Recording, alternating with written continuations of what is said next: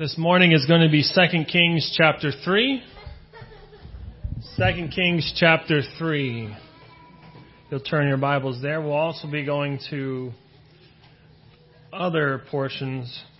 Contemporary book of this time is the book of Chronicles, so we will reference some of that when we're developing our characters in this story. But we're in 2 Kings chapter 3. So let's just look to the Lord in a word of prayer. Father, we just thank you for this day. We just ask you to open our eyes that we might behold wondrous things from your law. In Lord Jesus' name, do pray. Amen. All right, so we're here in 2 Kings chapter 3. Now, this has been mentioned before, but why study this? Why even go through a book like this? I mean, you might not even be a person who likes history. A person who likes history likes looking into battles or maybe looking at how things were. Hindsight is always 2020. Maybe we can change things for the future. You might not even like that. Why even do this? Well, the New Testament says that all scripture is given by inspiration of God. So if it's God's word or God's inspired, does it, shouldn't that tell us that we should pay attention? Right? Well, you know, there are people who like to pick and choose what they want to pick and believe and follow in the Bible. That's how you get cults, right? They, they pick out something like here, and they'll take that verse right here, and that will make their own idea, religion, whatever.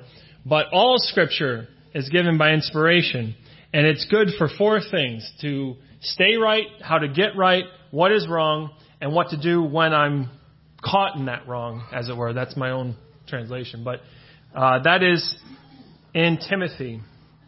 But here we are in Kings. So we're going to look at these real people, and the Spirit of the Lord has, through the writer of this book, has written down this story for our learning. So we're going to look at this. We're going to try to go through it as much as we can, and we'll look at at least a couple of characters. So we're here in chapter 3 and verse 1, reading. In the 18th year of Jehoshaphat, king of Judah, Jehoram, the son of Ahab, became king over Israel in Samaria, and he reigned 12 years. So if you put up uh, my first slide there, Jason, I just have a couple of maps. See, I like, when I do these kinds of studies, I like to see where these places are because I can read it and, you know, you read Judah, you read Samaria. So where we are in our narrative is the ancient land of Israel which was that came out of Egypt. Remember, they were in bondage of Egypt. Uh, God miraculously, through Moses and Aaron, led them out. They came around through the Arabian desert, and they ended up wandering for 40 years because of some sin. But they ended up en- entering into the promised land. This was given, this was promised to Abraham. Now, this is just a small section. Israel today is about not even that size, but Israel today is about that like that. But the section that uh, Abraham gave, we'd have to widen this out. It's tremendous. I mean, the world today would, would flip, right? As much as turmoil and as much as focus is given to that land today, if, Ju- if Israel had the land that God promised them today, you know how many people would be attacking them and just persecution? I mean, just that little strip of land they have today, there's so much going on. But in any case, God is going to give them that land, and He's going to give it in a great deliverance. But at this time, this is in the book of Kings. Um, they came in. There, Joshua conquered. The Lord, through Joshua, conquered. He divided up the land. They ended up wanting to king. They wanted a king. They wanted to be like every other nation. So I'm skipping over judges in that time period. But the first king was Saul, and it was united. Then was David, and that David became the model for all good kings after him. From David, we get the promise of the Messiah, which is very significant. Would you agree, right? The Lord Jesus Christ came through that line. And then after David came Solomon. Solomon was David's son, but at the end of Solomon's reign, he drifted away from the Lord. He chased after different things, but his the the amount of wives that he has, it says that the women drew his heart away from the uh, the Lord. And what happened was because of that sin, God then rent the kingdom in half but left one tribe to David. And so what you have in the yellow is what was left to David's line. David's family was over Judah. And then you have the rest of them, which followed after this man we will talk about named Jeroboam. but he's over the kingdom of Israel. So you have the the Israelites, which they were brothers, right? They were a family. They came from the same person, but they were split into two, two different nations. But yet, um, they still were called Israel. But when we come to this, we have Judah, which is there, which is um, loyal to David's line, and Israel, which is in, which is still actually the Bible says is still in rebellion to David. But eventually, they're going to be brought back. So we have this, this man, Jehoram. He is Ahab's son. Two weeks ago, we covered Ahab. And if you just mention that name, I'm sure anybody would think of, you start associating with him evil. You might think of Carmel, right? And Elijah and the prophets of Baal and the fire coming down. So Ahab uh, was was not a good king. He he made some poor choices. He and you know, I find this fascinating. Really, it's not fascinating because it's really our God, right? We just heard that Christ Jesus came into the world to save sinners. He displayed, that person who wrote that verse, he displayed the reason he was, uh, uh, um, that God saved him. You know what he says? He says, God might display in me his perfect patience. This man, by all definition today, was a terrorist. He tortured, he went into Christians' homes, he dragged them out, and he put them in prison and whatever else. He hated Jesus Christ. Yet when you read this guy, he becomes now, this is Paul, of course, I'm talking about, he's the, he's the champion now for God's gospel. What in the world happened to this person? A change of life, a change of heart, and a change of direction. That's exactly what the gospel does to you. That's exactly what Christ Jesus can do in your life. You know, I meet so many people in my job, they're walking in all different directions. They have no idea where they're going. And, uh, and when you talk to them, well, some, you know, some are very um, antagonistic towards God because of some event in their life. Tragic, tragic event. Some people say, you know, logically it just does not make sense that there's a God out there. But then when you start talking to them, they don't even know what's going on. So then, well, how can you tell me it's not logical? But you know what? The gospel is what God offers is the only thing that can change a person's life. Now, you know, we want to focus in on, you know, the great things and the blessings of being allied with God. The real issue is, is that sin comes with a penalty. Right? And these people back here, you read about their stories, very tragic, but sin comes with a penalty, and there's a cost to it. You just can't do it without having something come back to you. It says that in the Word of God, the ultimate payment or the wages for sin is death, but the gift of God is eternal life. And so, what Paul says is that he is the object of God's perfect patience. And so when you come to these kinds of stories, you wonder, man, why does God even suffer with these wicked people? Why has he allowed them just to continue? Why has he allowed me, right, when I, when I mess up? But you know what? He's a very long suffering. He's a very patient God. And the way he's dealing with people then is, you know, he might in a different way, but he's still the same God. He's the same, it says there, you can't see it, but Jesus Christ, the Son of God, is the same yesterday, today, and forever. And you know how, you know, if you just get a hold of that, that no matter what situation I'm in, Jesus Christ is going to act the same as this the first day that you were saved and you met him until that time. He's not going to act any differently. Any differently. And so this person, um, Ahab, was not a good person, but his son seems to follow suit. But look at this, what he says. He says, He did evil in the sight of the Lord, though not like his father and mother, for he put away the pillar of Baal that his father made.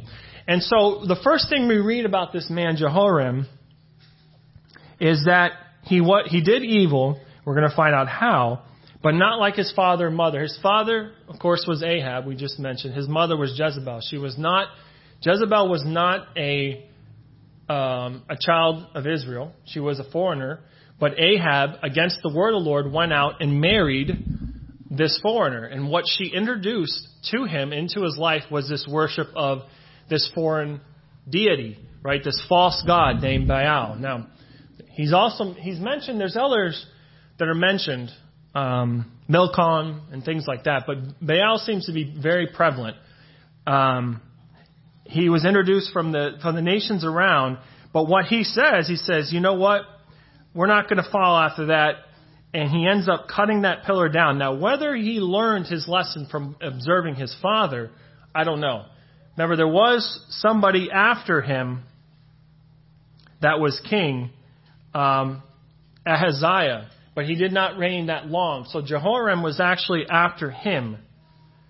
So he's not the direct, uh, uh, as far as in line after Ahab, but something maybe was made aware of him that following after Baal really angered the Lord. But it says this, look at this. Nevertheless, he clung to the sin of Jeroboam the son of Nebat, which he made Israel to sin, and he did not depart from it. Now, if you ever read through, um, as you're reading through Kings and Chronicles, either one, first, second, of Kings and First and Second Chronicles, you often will get that phrase. You get two of them really. He did like his father David. Now, when you come in the in in in the Word of God, it uses that son and father. Now, my father Malcolm, I'm his son, but my son, we would call him my dad. That would Milo would be his grandson. But in the Word of God, it uses that term son as well. So Milo would be his son, but really it's not his direct son. So a lot of the sons of David, right, his grand, grand, grand, great, great, great, great children, he became the model. They did not do like David. But on the flip side, this man Jeroboam becomes the negative, that they did like him. They clung to the sin of Jeroboam, the son of Nebat. Now, maybe you've looked into this, maybe you haven't. We did cover it at one point. But I just would like to read what, what is the big deal about this sin that Jeroboam set up. At this time of, of, of the split, now, uh, Jason, go one slide further. I also want to. No, actually, no, not yet. Um, at the time of the split, the the the the no, the area that Israel David conquered a lot of people. Everything you see, Moab, Edom, down here, this is, of course, this is only this area, but it went all the way down to the um, the river where they came across, actually, from Egypt. Ammon, uh, Amram, Damascus, and some of the Syrian uh, parts, David and the Philistine states. David conquered a lot, and really God delivered a lot of that land over him. But see, now look at where it's at because of the sin and, and, and getting away from the Lord. God then starts sectioning off their land. But at the time of the split, um, this man Jeroboam was anointed king, and he was told, "Follow after me." And really, he was in exile. He wasn't even. It wasn't that he was a warlord and he came in and conquered uh, uh, Solomon and brokered a truce with him to break up the empire. And and Solomon did this for his own preservation. It wasn't anything like that. The man was living in Egypt in exile, and he was brought back. And God anointed him to be king because he was going to split the nation in half. And Jeroboam, after he was established as king, you know what he decides to do? Look at this in, in 1 Kings. Maybe you don't have to look, I'll just read a few verses. This is 1 Kings 12:25. It says, Then Jeroboam built Shechem in the hill country and then Edom and lived there. And he went out from there to and built Peniel. And Jeroboam said in his heart, Now the kingdom will turn back to the house of David. And the people will offer up sacrifices in the temple of the Lord at Jerusalem. And the heart of these people will turn back to their Lord, or the king, to Rehoboam, the king of Jerusalem, uh, king of Judah. And they will kill me and return to, to Rehoboam, the king of Judah. So the, t- the king took counsel and made two calves of gold. And he said to the people, You have gone up to Jerusalem long enough. Behold your gods, O Israel, who have brought you out of the land of Egypt. And he set one in Bethel, and he set and he put one in Dan. And this thing became a sin for the people who went as far as Dan to be uh, before one, and he made temples in high places and appointed priests among the people who were not Levites. So what we have here is this guy says, you know what? Now that I'm established, it's God that gave it to me. I'm going to depart from that. I'm going to establish my own religion.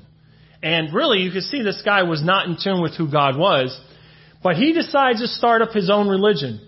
So here you have Israel Dan was all the way in the north, and Bethel all the way in the bottom. So he sets up two centers of relig- uh, worship, as it were, at the end of his kingdom. Both ends. Why? Because he doesn't want people to go back to, to Judah. And you might think, well, you know what? That, that might make sense in the human intellect because that's where they came from. And the center of worship was Jerusalem. It was God that brought them out of Egypt. It was God that commanded them, uh, had a certain way and, and form that they were supposed to worship and what they were supposed to do with the sacrifices. He departs from that. Very first thing that he does. Look at the thing he sets up, the calves. What does that make you think of? Remember when they were marching through the desert? Moses went up 40 days? Well, where's the Lord? It's been 40 days. This man Moses, where is he? We don't have no idea where he is. Well, they they contracted uh, Aaron to make them a god. You know what he made? He said, well, this is what he says. He he took all their their earrings and their necklaces and whatnot, and he he says he just what he tells Moses. He threw it in the fire and out popped this this golden calf. Now, that's pretty silly, but he had intentions in forming something, just the same way Jeroboam did. The same thing that they did in that desert, Years later, they're back at it worshiping again. Does that sound like human nature to you? Going back to the same things that you came out of. Now, that's what they, a lot of times they say. They actually no, it's not. It's what Ecclesiastes. We studied that not long ago. Everything is a cycle. Nothing new. Nothing new. And you say, what is the big deal with what he did? We have it today. We do have it today. Now, Jeroboam was not a believer. These are unbelievers. So unbelievers are setting up centers of worship in their own heart. You know what? I don't. Jeroboam had a knowledge of who God was. He had a direct contact with God's messenger who anointed him as king, and everything that he told him happened. So he knew who God was. He knew that it was God that established him to be king. But he said in his heart that, you know what? God's program and this person who who gave me this this uh, who gave me this kingdom, no, I'm going to do things my own way and he ends up setting his own center of worship and his own way of worshiping, departing from the Lord. And really, that uh, that sin of Jeroboam, those calves, existed even after they were gone. It was Josiah who was prophesied at that time. Josiah was several years down the road, which was the king of Judah, that he was going to come and eradicate that system. He was going to destroy everything, but they were already deported as a nation, and uh, they were already gone. So the kings in that time, they clung to that sin. Now, whether it was because it was the convenience, you know, sometimes you do things so much, you start thinking that it's the truth, right? If you tell a lie long enough, it becomes true. So whether it's because they grew up and they said, well, we just worship in, in Dan and worship in Bethel, those are the, those are our gods. The, you know, our fathers did it in the desert, right? They might have left out the part that 3,000 of them died, right? They might have left that out, but in any case, the sin of Jeroboam, it, it plagued the remaining kings. And these kings weren't even sons, as David's were. The line in Judah were, were traced their lineage to David.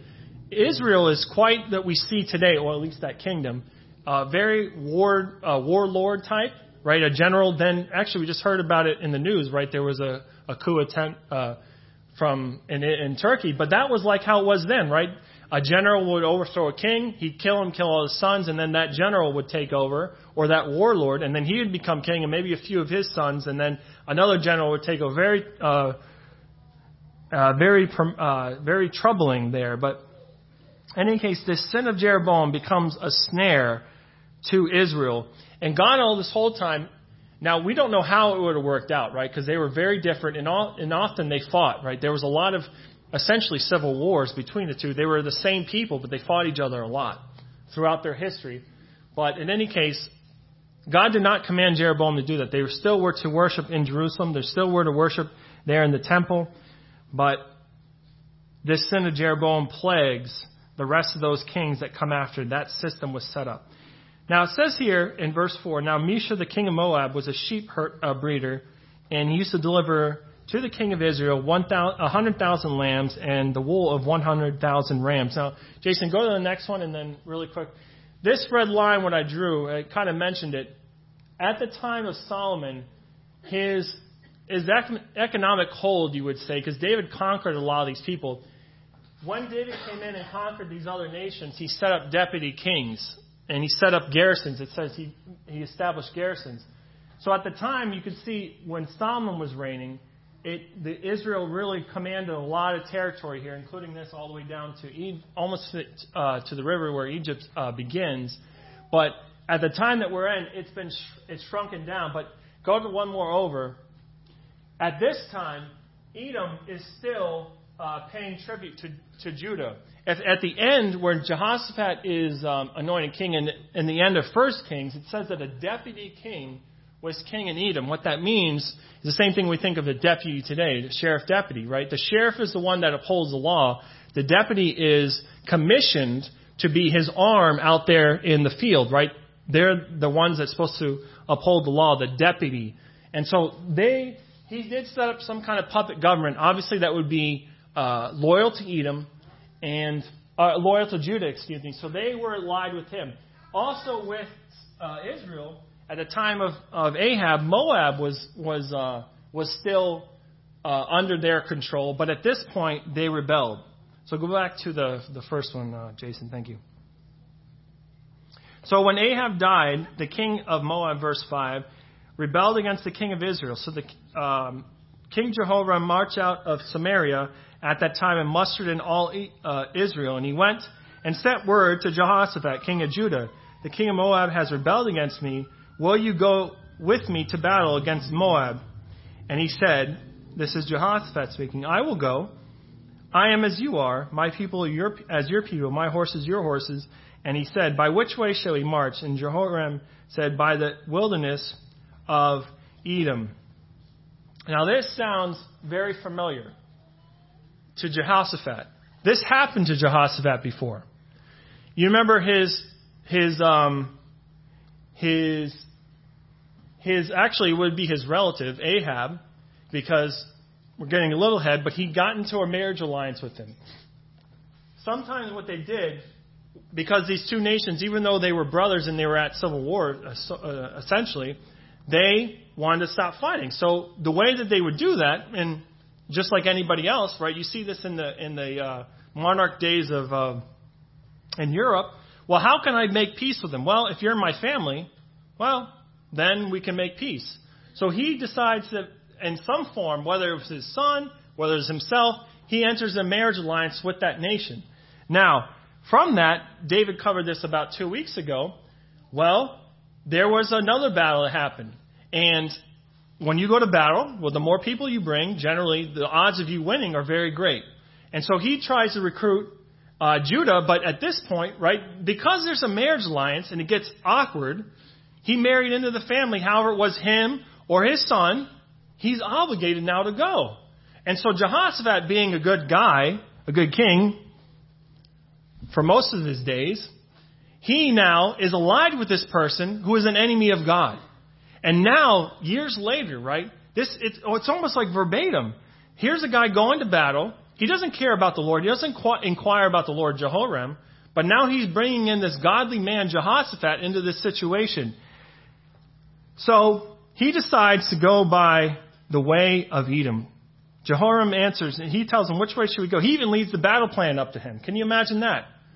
A godly person leaving up the battle plan to uh, an ungodly person. But there are some um, things that we read about Jehoshaphat which makes him um, an interesting character. But he says, you know, let's go the way of Edom. So, in our little map here, the kingdom of Moab is right here. See, it actually borders Israel. So if, if Israel was coming out to fight them, why wouldn't they just come right here? Right? Right over there. He says, you know what? Better yet, let's go this way, up this way, and pick them up because, you know, the more people we have, the better, right? The more numbers we have increases our, our chances of, of uh, a victory, right? This battle was what, which they did have ranged weapons, but it was very barbaric, right? There were a lot of melee and uh, swords and hand to hand fighting. So the more people we have increases our odds. So he says, let's go this way, around through the wilderness of Edom. Now, maybe not been that wide, but it probably was more like that a lot of times when you have, well, not a lot of times, but the, the success of an army, even today, when they're leaving their base of operations, what is, what, what is it that they need to maintain? A supply line, right? They need to have some kind of supply.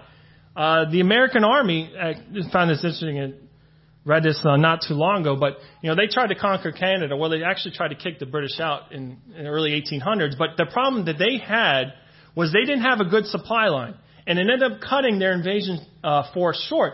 So they said, hey, let's go this way, let's pick them up. But what is the issue? They need to have some kind of, they need to have water, they need to have food, they need to have some kind of supplies to maintain that water, I mean that, excuse me, that army.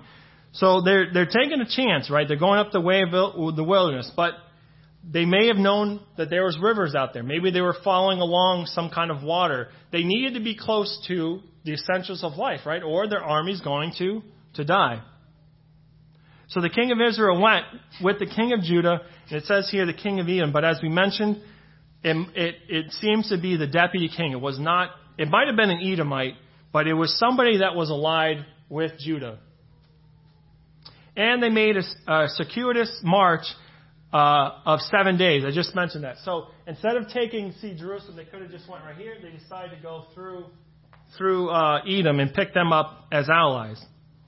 And there was no water for the army and for the animals that followed. And the king of Israel said, Alas, the Lord has called these three kings to give them into the hand of Moab.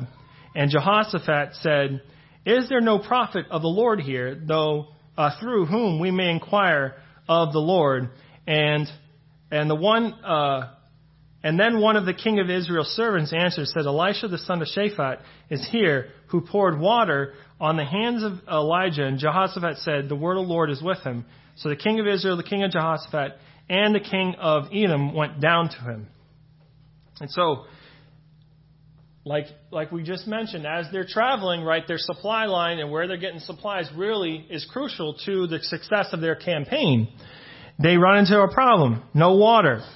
And it's interesting to, to mention here that um, we'll make an application in a second, but um, Jehoram notices this situation and says, Oh my goodness, look at this. First of all, he says later that the Lord's going to give us victory, but now he's saying the Lord has delivered these people up into their hands. So obviously the man was not really in tune with what the Lord was doing. But you read that a lot, and really I think that can seep into a Christian's life sometimes. You, you, you evaluate a situation and you say, wow, look at what's going on here. The Lord has done this, or Lord is showing me that. And you're not evaluating the situation. Instead, you're jumping off of what your feelings, and you know, you hear this term a lot. I go with my gut. You know, I got to go with my heart. I got to follow my heart. Heart's going to take me somewhere. You know, that's the world philosophy. But we read in the Bible that the heart is desperately wicked. I can't even trust my own heart as a believer, as a Christian born again, to lead me in the right direction. Unless it comes under the control of the Holy Spirit, of course, right? I gotta follow God. And so he looks at this situation, it's like, ah, oh, look, God has delivered us over. He brought us all out, right? He got us together and now God has delivered us over. So he, he assesses his situation in an incorrect manner. But Jehoshaphat brings some of his own, I hope we get to cover it. We're running quickly out of time, but Jehoshaphat brings in his own experiences with the Lord. He says, No, hold on a second. Hold on a second. Before we go rushing to conclusions, let's go inquire from him first. Maybe he's going to show us a different way. And so sometimes you come into your life and there's a hard situation or there's a low point and you incorrectly assess it instead, or go with your gut, as it were. Instead, you should be going and inquiring of the Lord. What does the Lord have? Now, sometimes we get frustrated, right? Because, you know, we prepare ourselves and we, and we almost like we channel the way that we want God to answer in the situation. Right?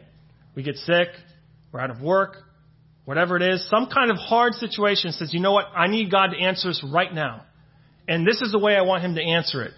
But instead, He says, no, I'm going to bring you this way. You know, um, when I was about five years, six ago, six years ago now, um, the Lord, uh, it wasn't expected, but I lost my job. And at the same time, he was teaching me different things in finances and really getting my head screwed on straight. But uh, when I left that place, they gave me a, a pretty sizable um, severance cut because they were closing down and, and whatnot. So I said, Oh, this is great. Look at this. The Lord gave me some money to pay off my debt. I could be free. I was like, Man, what a burden. If you ever had any debt or anything like that, you know, as a believer, right, the debt of sin is probably the greatest burden that you can live off of, right? Having your sins forgiven, knowing that you're on your way to heaven, and having your future secure, right? Having a peace that passes all understanding is only what a believer can experience in the Lord Jesus Christ. The world can't offer you anything. They offer you smoke and mirrors, as it were, right? Something to distract your mind. And the next time you need to be another distracting. You need something else to dull the pain or remove yourself from reality. The Lord Jesus Christ offers you peace. But what I'm talking about is, is there was a debt, right? I got myself into a little bit of debt and I had this severance now. I was like, look, oh, the Lord answered my prayer. I'm going to use all of this right now and pay that off. And it'll be like, oh. But you know what? Through the counsel of different people, um, it actually took two years until I found another source of income through work, that is. And by that time, that severance was all gone. And and you might you might think, well, what in the world? The Lord just gave me all that money to now I can you know correct all that messed up thing that I did. He said, you know, Brian, I'm going to take you a different way.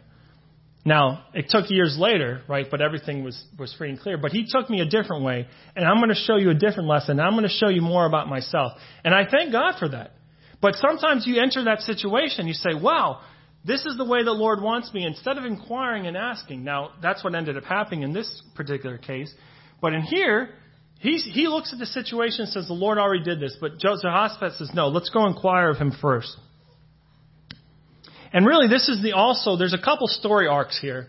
The other one is Elisha now is on the scene. Remember, Elijah then, in a dramatic fashion, was taken out. On a, it says on a whirlwind sometimes, or on a chariot of fire. But in any case, I mean, it was very, I, I, one of those things that you wish you could have saw, whatever happened, right? But he's gone. Elisha then has been anointed as Elijah's replacement, as God's prophet to, to Israel and Judah, really, he interacts.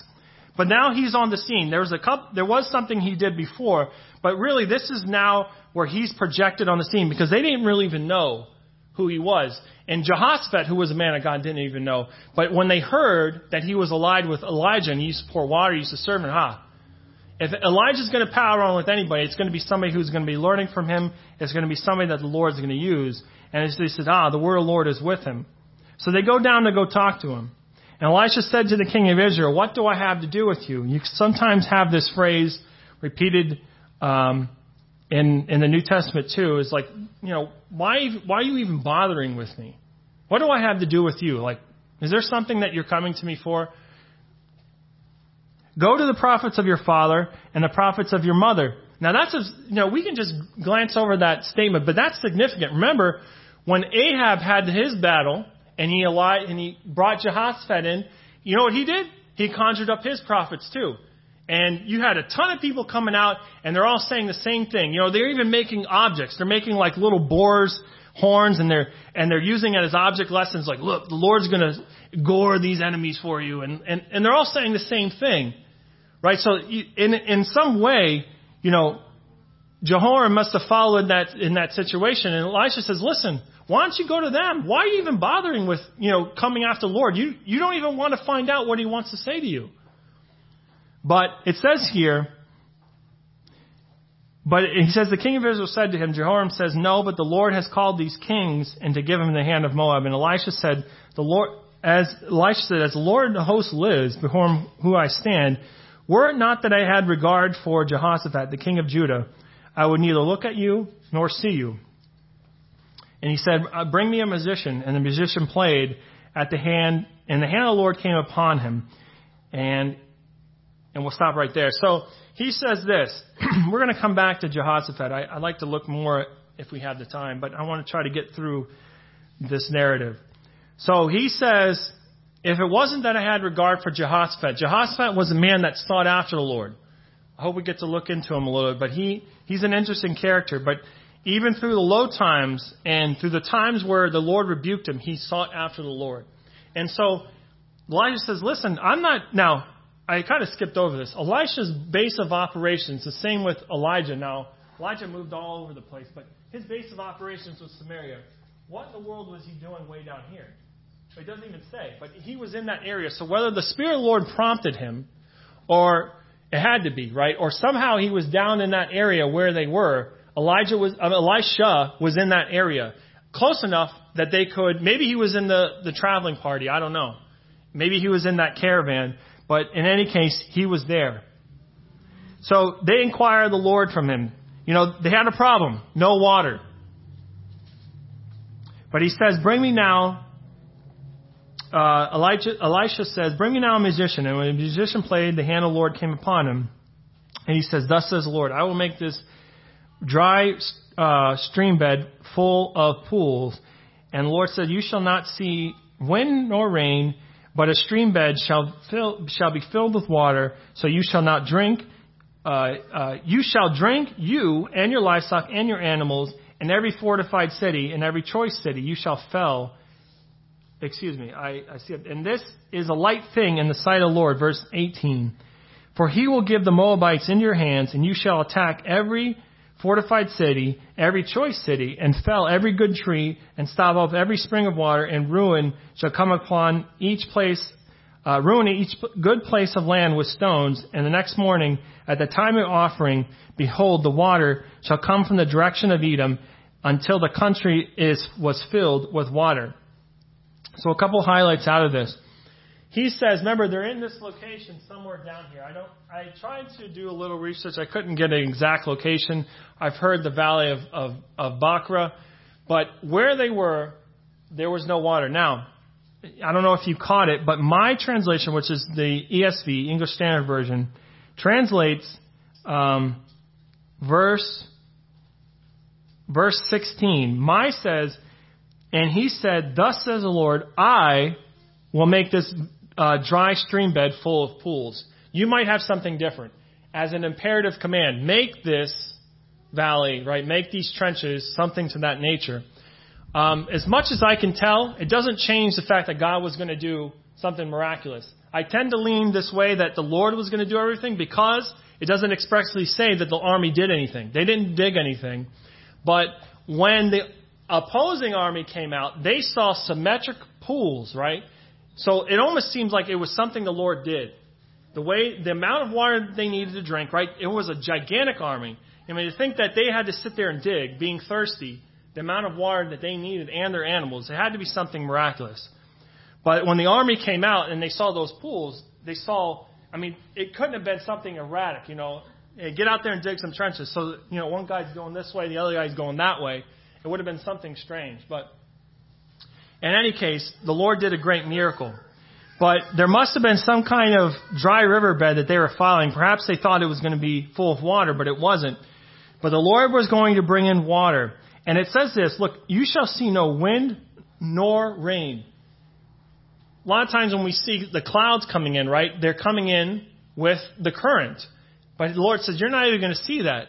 It's just going to be, I, I don't know how this is going to happen. I mean, the Lord's going to do a miracle, but you know, a lot of times the the um, the world tackles these miracles in the Bible, especially when you come across the in Egypt, right? The miracles of of the frogs and whatnot, and they try to, you know, they try to tell you, oh, it was a season of of low water tide, and that's the way they went across the Red Sea. Man, when I come across something like this, you've got to take it by faith that this is exactly what happened. The Christian needs to. That's how you need to come to the Lord when you're an unbeliever, right? Just believing everything He says. He says that.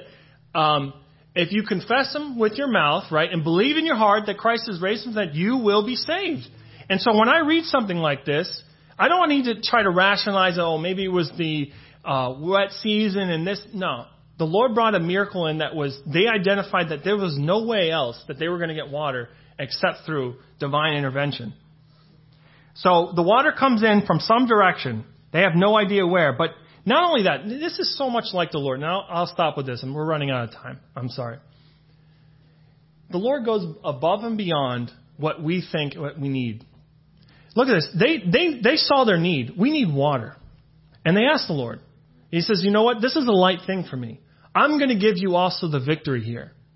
Now that's something they came to do, but they didn't ask, they didn't inquire about that. Now Jehoshaphat probably had that in mind. He says, let's inquire, Lord, what should we do? Give us a direction, that's the way we're going. It says, listen, this is a light thing in the sight of the Lord. To bring water out of nowhere, that's nothing. Really, everything is light. There's nothing too difficult for the Lord. He says, I will also give you the Moabites into your hands, and you shall attack them, and so on. And, and what happens is, we'll just, we'll stop with this, is what happens is the water comes, and the Moabites come in. Now they, they assembled all their nation, everybody that could fight, kids, adults, older persons, everybody came out to fight. When they came out to go view the battle, they saw these pools, and it must have been a mirage or something. Right? The Lord was doing something to them. They said, ah, they saw red. They said, oh, this coalition must have fell apart. So they came out and rushed and said, ah, goody. You know, we get to get all the spoil. But what they ended up finding was that everybody was ready for battle. So they ended up winning the battle, but just to stop with that highlight that the Lord goes be, above and beyond what we think we know. And so, you know, as I said before, sometimes we like to direct the Lord in our prayers and say, this is the way I need the Lord. You know, Lord, I need a car. Well, I'm going to start saving my money. That's not a bad thing. But I say $10,000 because here's the car that I really want, and it's $10,000.